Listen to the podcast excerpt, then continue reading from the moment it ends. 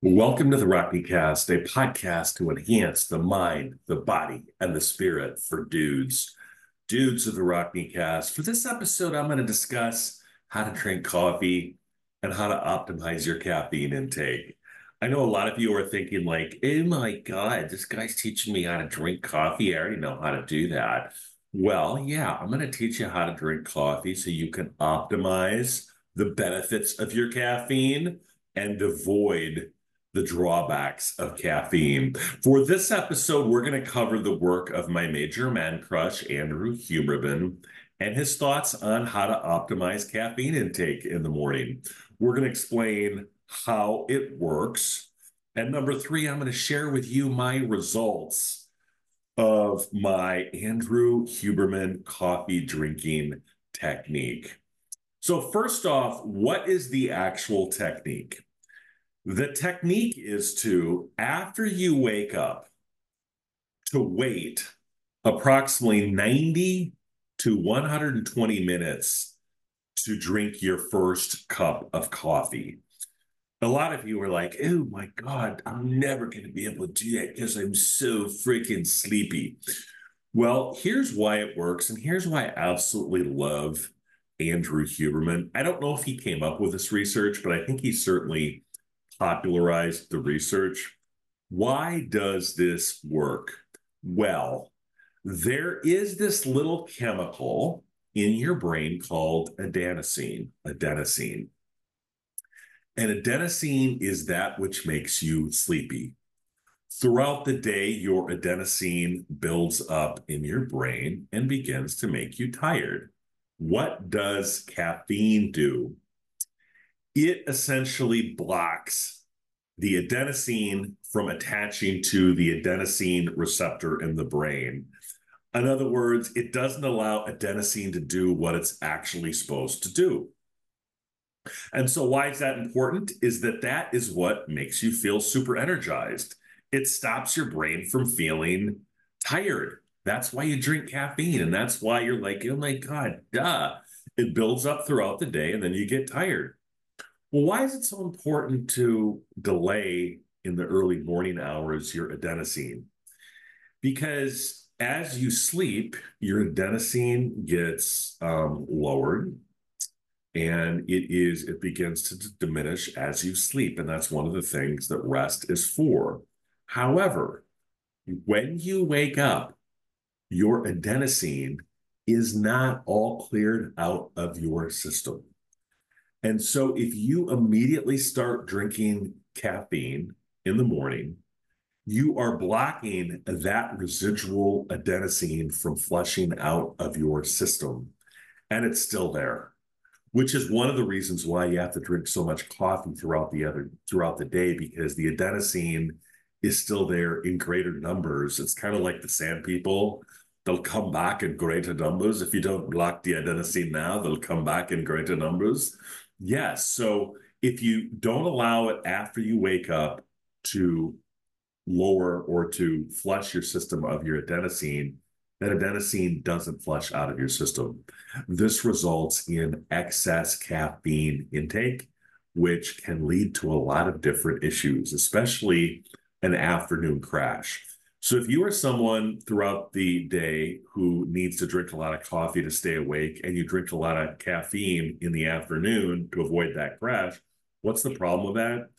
If you drink caffeine after 2 to 3 in the afternoon, even if you claim that you can get to sleep, your sleep isn't as deep, it's not as restful, and it's not restorative. And that can have all sorts of problems that can be caused to your health, your recovery, your mental health, your energy levels. You want to get into as a deep sleep as you possibly can. And one of the things that's going to prevent that, in addition to alcohol consumption, is excess caffeine consumption. So I decided to test this out this week. This is the first time I've ever tried it. And I wanted to share with you my results. So first I want to talk a little, I actually waited 90 to 20 minutes, 120 minutes before I had my first cup of coffee. It just tastes so good. And I'm going to share with you my results after just 4 or 5 days. And even the very first day that I tried it. Almost immediately, my caffeine intake was reduced from probably like 6 to 7 cups of coffee a day down to basically 2 cups. And the caffeine that I ingested was much more powerful and a much greater hit.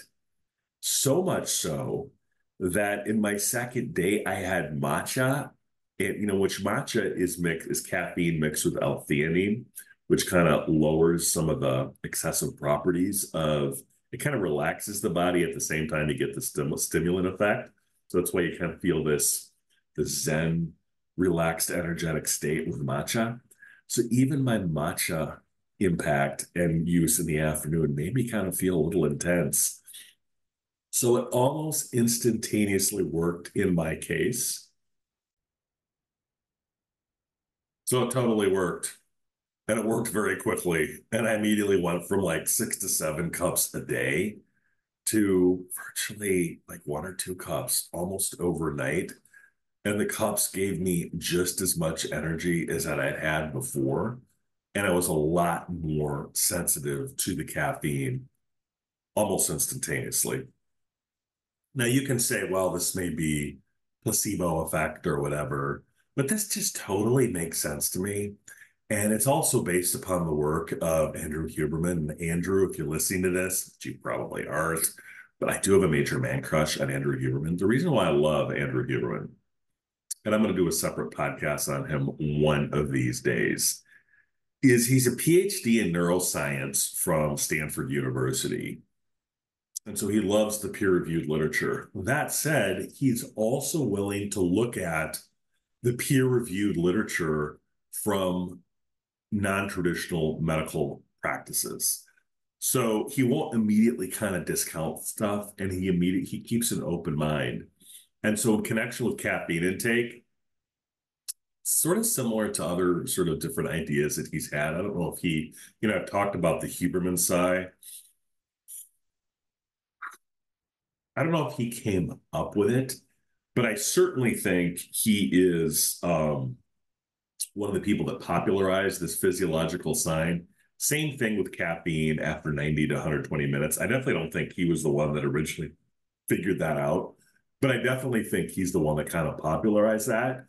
So for this week, try out drinking coffee 90 to 120 minutes after you wake up and see how that impacts your energy levels throughout the day. Now, one of the things that I think also is true is this is particularly true if you continue to be sleepy after you wake up.